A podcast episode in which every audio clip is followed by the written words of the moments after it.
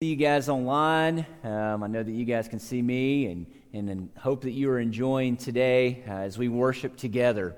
We are continuing in John chapter 11, John chapter 11 this morning. And, and the question that we're answering this morning is how can we live forever? How can we live forever? And, and this morning is, is really a, a message about uh, resurrection. We're going to look at it this week. Uh, in God's providence, this is where we're at in the book of John. We're going to look at it this week, and we're also going to look at it next week as well as we begin to talk about the Easter and, and Jesus' resurrection there. But this week, we're in John chapter 11. John chapter 11. Now, John chapter 11 is a long chapter. Again, uh, we're looking at the whole chapter today, but, but I just want to read a portion of that just to get us into the text as we begin to think about Jesus and what he has done and how he should captivate us. Beginning in verse 1 of John chapter 11.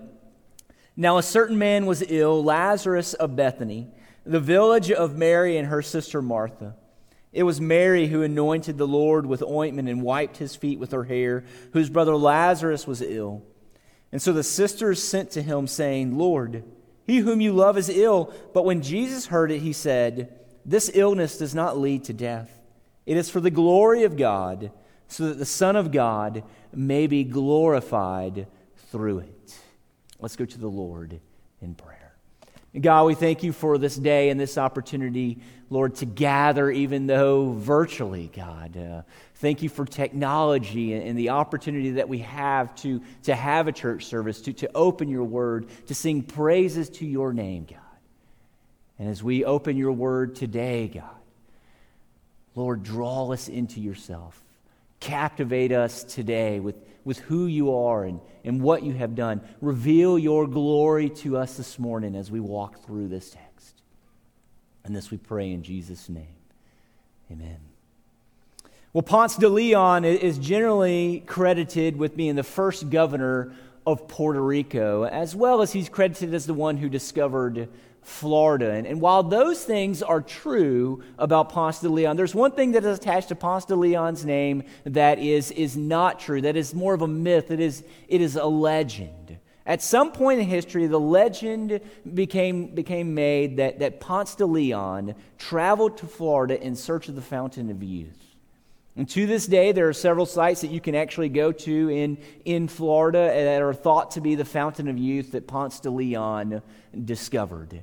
And of course, none of these are actually the fountain of youth at, at all. But people still, they still go and they, they visit them. They still drink from them. They, they still believe that, that the water that they drink in these fountains is going to provide them with healing, that it's going to allow them to live forever. And people do this even though those who have come before them have eventually died. People continue to drink at this. And if you go and you, and you type in, you know, Google search and you begin to look at the images of, of the fountain, fountain of youth that you might find in Florida, you, you look at that and you think, like, why would anybody ever drink from these fountains? Uh, they, they're disgusting looking, many of them are. And some of them look nice, but, but many of them are disgusting looking. And you're thinking, why would anyone ever drink from these mountains? But people still do. People do because they believe that it's going to sustain them. And we have to ask the question well, why do we make legends? Why do, do people visit these sites and drink this water? Why are we on a constant search for the fountain of youth? And I believe it is because we have this, this innate desire to live forever. And we have this desire because we were created for eternal life. Adam and Eve, when they were created in the garden, they, they weren't created to die. They were created to live with God and His good and perfect creation for all of, of eternity. But but they sinned against God. They rebelled against Him. And because of that, the curse of the fall came into this world. Death entered into this world. You see, in the world we live today, no one lives forever. Some people live longer than others. Some people, they might live into their 80s. Some people live into their 90s. Some people live even to be 100 and a little bit beyond that. But, but people eventually die. Their, their bodies eventually degrade. It eventually breaks down. We cannot continue on forever, and that happens because the world in which we live has been affected by sin. But while sin has corrupted this world, while sin causes our bodies to die, there is hope. We can live forever. And no, I have not discovered, you know, the fountain of youth that Ponce de Leon could not discover, the, the one that has remained a mystery for all of these years. And if that's not the case, then, then how? How can we live forever? Well, as we begin this text, we encounter a man who is ill. Look at verses 1 through 3 again. Now, a certain man was ill, Lazarus of Bethany, the village of Mary and, and her sister Martha. It was Mary who anointed the feet uh, the Lord's feet with ointment and wiped his feet with her hair, whose brother Lazarus was ill. And so the sisters sent to him, saying, Lord, he whom you love is ill. And so we're told a number of things here in these opening verses. We're told that Lazarus is, is ill. We're told that, that Mary and Martha and Lazarus are brothers and sisters. We're told that, that they all three of them had this intimate connection with Jesus. We, we learn here in these verses that Jesus loves them. And this is not just some passing connection that Jesus has with them. No, it's not like he just ministered to them once. No, they have this intimate relationship with them. They are friends, they're partners in ministry.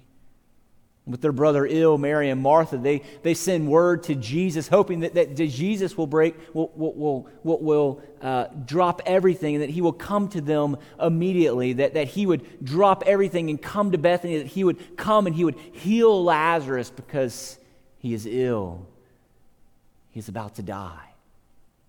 And then we look at the text and we see, well, well how does Jesus respond? And in, and in verse 4, we see that when Jesus heard it, said, he said, This illness does not lead to death. It is for the glory of God, so that the Son of God may be glorified through it. Now, where have we heard something similar to this before? Well, we heard this back with the blind man. There we, we learned that this man was born blind, not, not because he sinned or his parents sinned, but we learned that this man was born blind for the glory of God, so that God's power might be made known. And we see that the same thing is going to happen here. And this should clue us into the fact that something miraculous is going to take place in the passage that we are reading. And even Jesus' first response, you know, that, that this illness is not going to lead to death, this is a hint of what is going to take place here. And so tuck those ideas in the back of your mind as we continue through this passage this morning. Second, we see here that, that Jesus also responds in the sense that he believes this is going to occur for the glory of God, and in turn, this is going to occur for his own glory. In other words, he believes this is an opportunity for him to show his power. This is an opportunity to show what he is capable of, how great and mighty he is. It is an opportunity for him to reveal himself. And, and this, this fits into the narrative of John. You know, we, we, we've looked at this gospel and we see that this is a, a come and see gospel. We see that this is an, an opportunity that John is presenting Jesus for who he is so that we might be captivated by Jesus. John is seeking to, to draw us in here. And he wants us to see that, that Jesus is greater than anything that this world could ever offer us. He's greater than money and wealth and possessions. He's greater than health. He is greater than everything. Jesus is better than all of that. As we continue through the passage, we see why that is the case. Look at verse 5. Now, now Jesus loved Martha and her sister, her sister and Lazarus. And so when he heard that Lazarus was ill, he stayed two days longer in the place where he was. Now, I know that, I know that the question that's probably running through your mind is like, well, if Jesus loves them, if Jesus has the ability to heal Lazarus, why, why in the world does he not just run to Lazarus immediately and heal him? Why does he decide to stay two days longer? I know that if I had the ability to heal someone, I wouldn't stay two days longer. No, no, I would, I would run to them and I would heal them. I would, I would do what I could in order to provide them healing. But Jesus does not do that. Jesus instead decides, hey, I'm going to delay a couple of days and see what happens. And I'm sure you're thinking something like that right now. Why is he doing that? I know that I thought that when I first read through this passage, when I first began to study this text, that was one of the first questions that came to my mind. And so, why is Jesus delaying? Well, we know why Jesus is delaying. Jesus is delaying because he believes that this, this instance is going to lead to his glory. And so we have to ask, well, well how is Jesus delaying? How is this going to lead to his glory? His friend is about to die. I mean, he can do something about it. He can go and he can heal him. Yet Jesus chooses not to go. Jesus chooses to stay two more days. How in the world is this going to lead to Jesus' glory? Well, if we keep going, we're going to find out. In verse 7, we learn that Jesus finally decides it is time to go and to see Lazarus. And he makes this known to his disciples. And, and his disciples then learn where Lazarus is at. They learn that, that Lazarus is in Bethany. And Bethany is just a couple miles away from Jerusalem. And you remember the last time they were down in Jerusalem, what happened? Jesus almost got stoned, but he escaped and he left that area. And now he's wanting to go back. And the disciples are like, Jesus, uh, uh, we, we can't go back to the area. We can't go back to Bethany. We can't go back to Jerusalem. Do you know what's waiting for you there, Jesus? The officials are waiting for you, the religious leaders are waiting for you. There's a price on your head, Jesus. We cannot go back there. You will be killed. And Jesus says, No, it's, it's time. We must go. We must go to Lazarus anyways. And before they leave, we learn something crucial about Lazarus. So pick back up with me in verse 11. After saying these things, he said to them, Our friend Lazarus has, has fallen asleep, but I go to awaken him.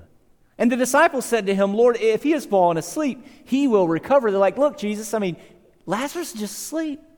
He's going to be okay. We don't need to risk your life to go down there to heal him. But then Jesus starts to shoot straight with them in verse 13. Now, Jesus had spoken of his death, but they thought that he meant taking rest and sleep. Then Jesus told them plainly, Lazarus has died.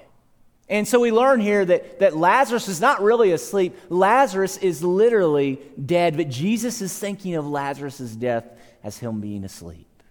That should clue you into something else that's going to happen here. And then Jesus says something interesting in verse 15. And for your sake, I am glad that I was not there, so that you may believe. But let us go to him.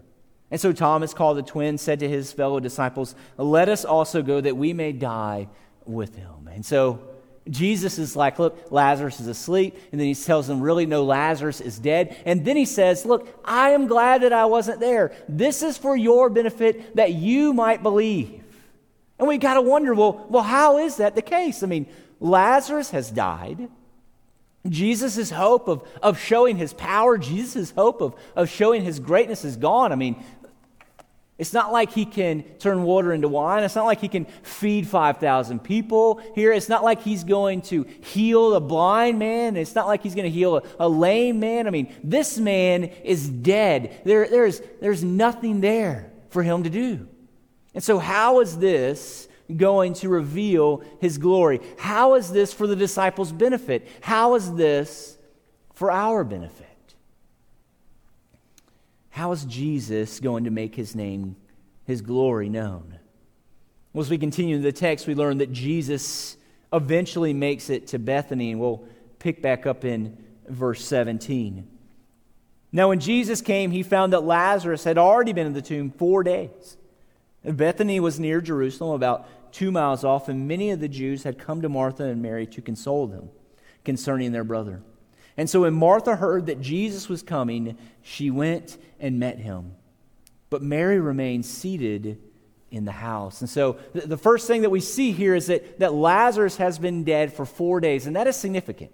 I mean, John includes this in here for, for a particular reason. And so we've got to explore that for a moment. You see, some rabbis believed in, in Jesus' day that the soul of the person who had just died would stay around for a while, uh, you know, up, up to three days until the body began to, to, to set in, the decom, de- decomposition began to set in. Then the, the soul would leave. Now, this is not what, this is not what the Bible teaches. Uh, this is what the rabbis in Jesus' day believed. The Bible teaches us that, that once we die, uh, we, we don't hang around. Uh, our soul doesn't hang around. You're in the presence of the Lord. You're in the presence of the Lord either in judgment or you're in the presence of the Lord in eternal glory where you're going to live with Him for all of eternity. But, but there are some people who believe that, that, yes, the soul hangs around. The rabbis in Jesus' day, that people today believe that. They believe there's certain sort of prayer or ceremony or ritual or rite that has to take place in order for the soul of someone to pass off into another world. But that is not what the Bible teaches us.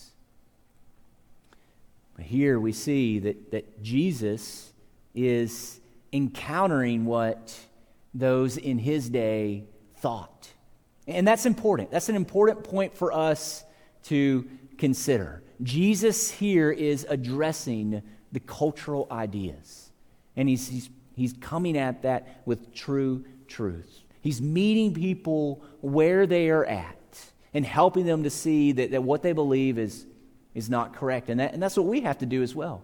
We have to understand our culture so that we might be able to address it with the gospel. And just so you know, we, we, we are living in a post Christian culture now. We live in a culture where, where Christianity is not the dominant religion anymore. And because of that, people, they, don't feel a need uh, they, don't feel a pull. They don't feel a desire to, to, to seek after God. They don't, have a, they don't feel any pressure, any cultural pressure to come to church anymore. They're just as happy to download a meditation app, utilize that, and then go to brunch with their friends on, on Sunday morning than they are to come to church. And not only that, but, but Christianity today can be seen as a dangerous idea in the culture, something, something to rid society from because it produces people who are haters, uh, something that, that, that is seen as, that can be seen as evil by some people.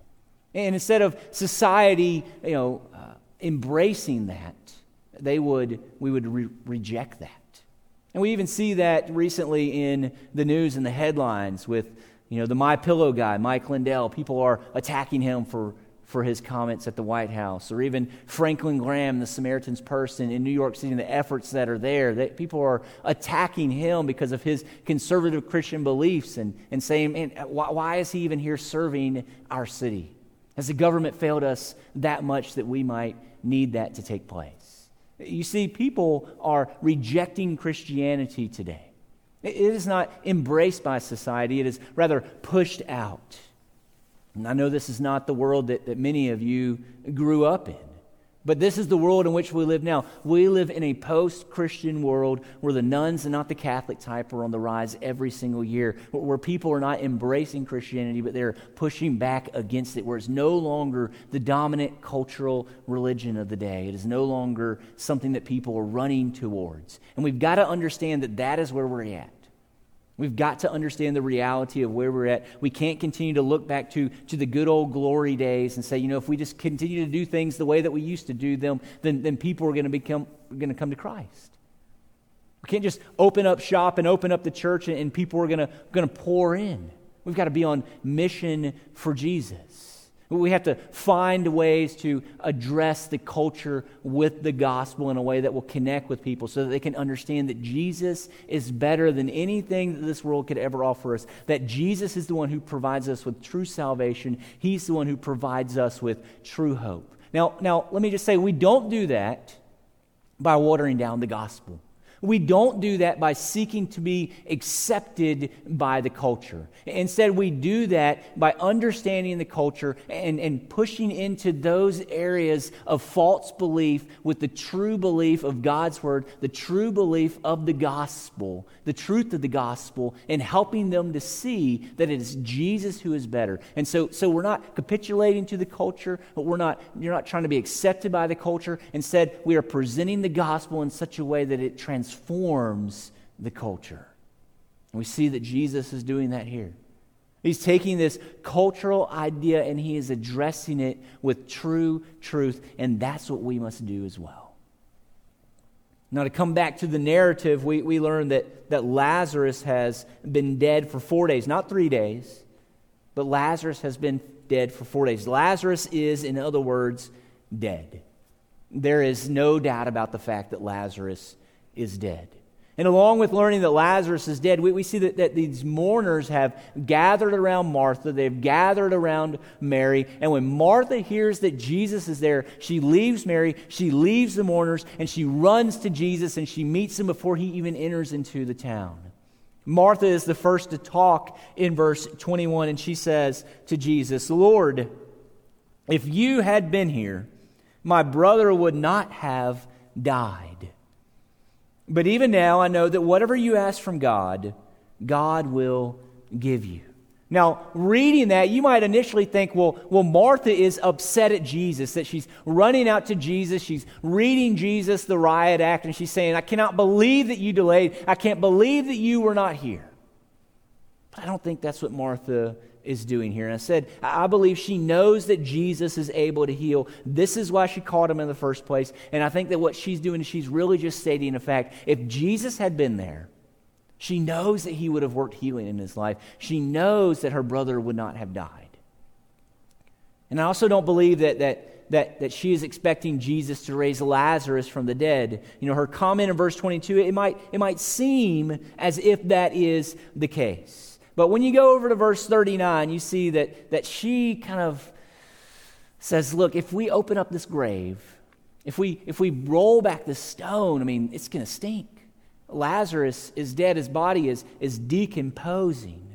And so I believe it's clear that she's not necessarily expecting Jesus to resuscitate Lazarus. Instead, well, what I believe that she is saying here and stating this fact about Jesus is she's saying, Look, Jesus, I have not lost confidence in you.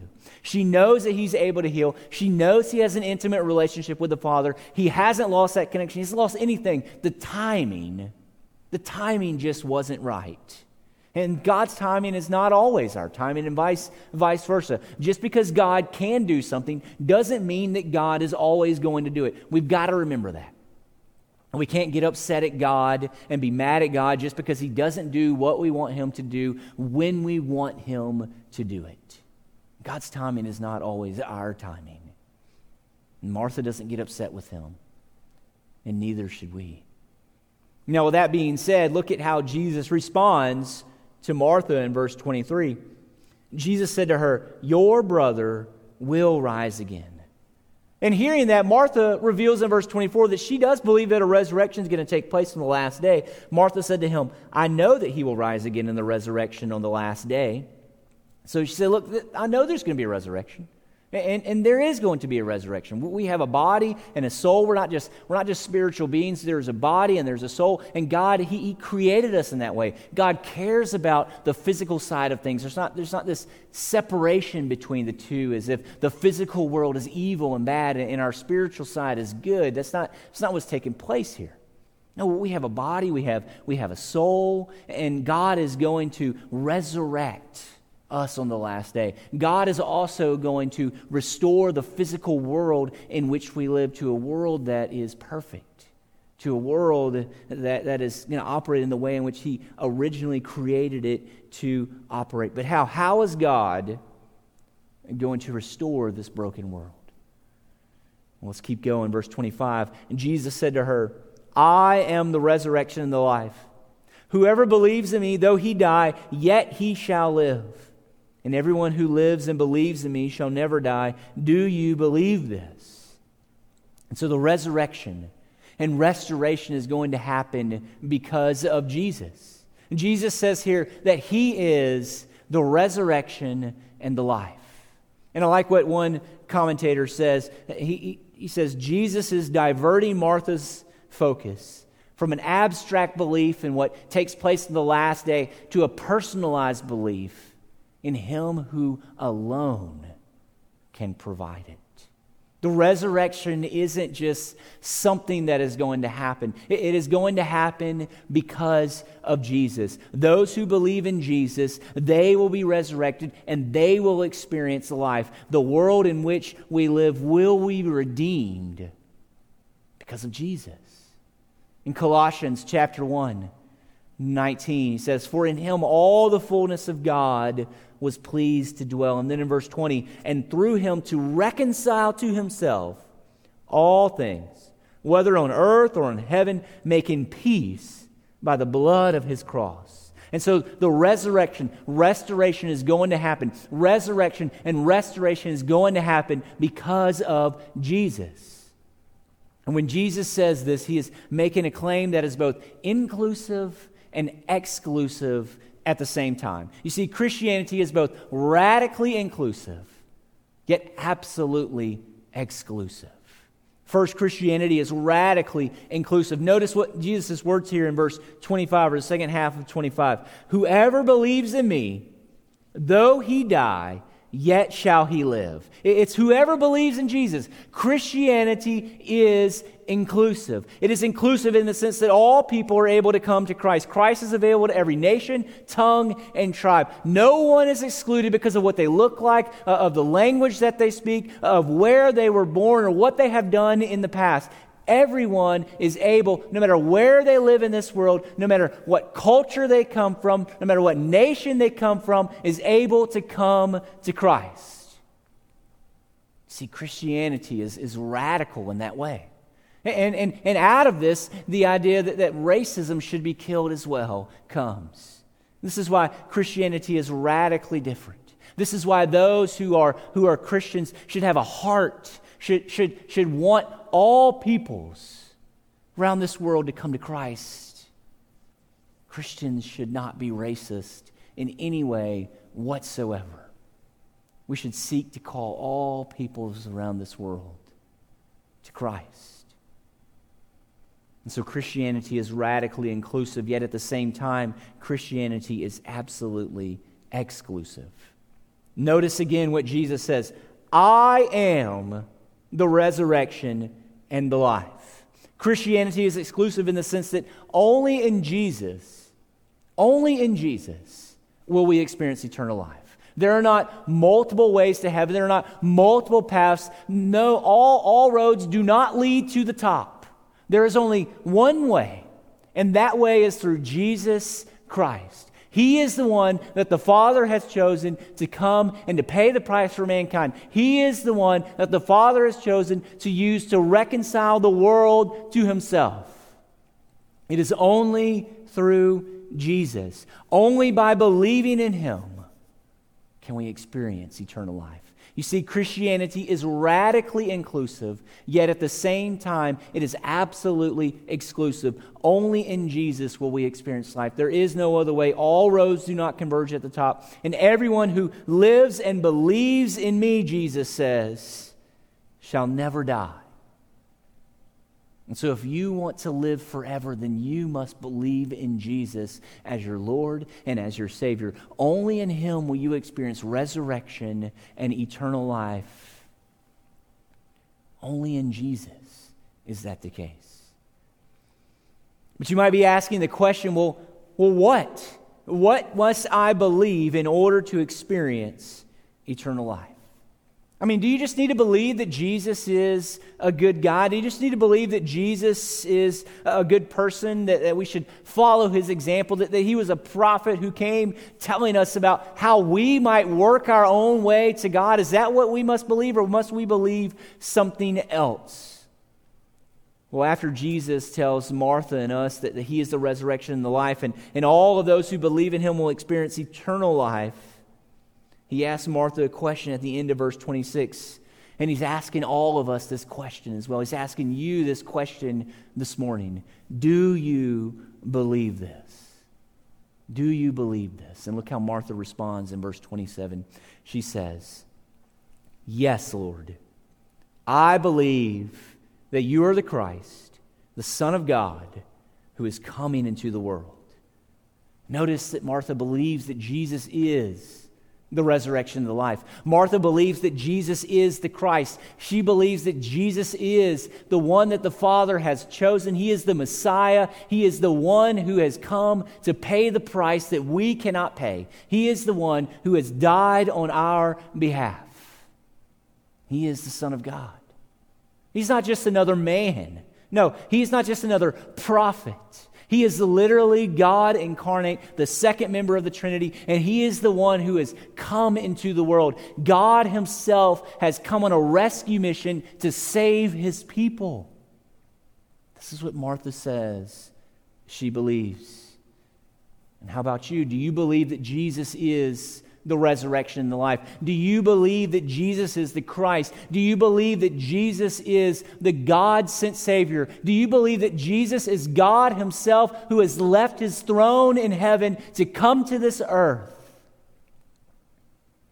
to seek and to save the lost, to pay the penalty for our sins so that we might experience life? Do you believe that about Jesus do you believe? You see, Jesus is not only asking Martha this, Jesus is asking you this today. And so, do you believe these things about Jesus?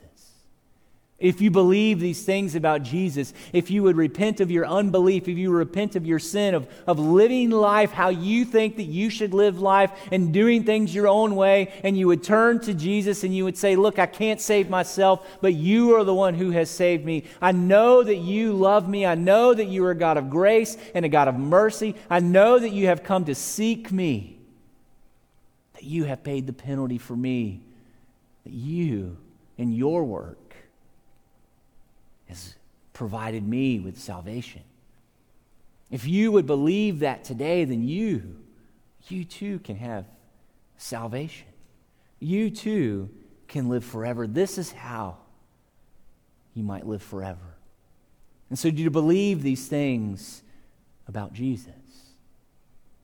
And if you're struggling to believe, let me show you why you should believe that Jesus is the resurrection and the life. Why you should believe that Jesus is the God sent Savior. Remember how all of this started, right? Jesus said, Listen, this has happened for my glory. This has happened so that you might see that I am the resurrection and the life. This has happened so that you might believe in me. But for up till now, we have yet to see that Jesus has revealed his glory. He's just talked about his glory. He just talked about the resurrection and the life. He's just talked about these things. Martha has responded in a, in a positive way, and she has said that Jesus indeed is the resurrection and the life. But how do we know? How do we know that he is capable of resurrecting us? Well, first, we see here that Jesus is grieved by the effects of sin. Beginning in verse 28, Mary comes to Jesus, and Mary essentially says the same thing as Martha. If you were here, Jesus, my brother would not have died.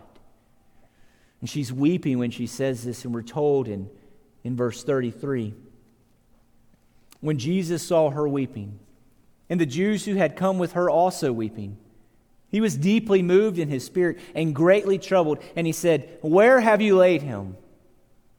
And they said to him, Lord, come and see. And Jesus wept. You see, Jesus is, is grieved by the effects of sin on us. He, he, Jesus loves us. Jesus cares for us. Jesus wants what is, is best for us. You see, our God is not a distant God. Our God is intimately involved in our life. And we see that with Jesus. God incarnate has come. And Jesus cares for us. His heart breaks over our struggles over the effects of sin on this world. God's heart breaks over the fact that the coronavirus is, is, is ravaging the world right now. And God is not aloof. God, God knows that this is happening. His heart breaks over what is happening in the world, over how this, this sin has ravaged our world. And that might lead you to think, well, well, if God's heart breaks over that, well, what is God doing? Why isn't God acting? What is God going to do about this? Well, let me just say that God has acted. God has sent his son, Jesus Christ. He has literally left his heavenly abode to come to this earth to deal with the effects of sin on this world. He's come to provide us with release from sin.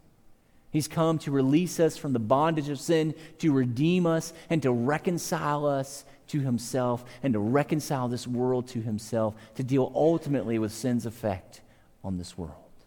God has done something about it and will continue to do something about it.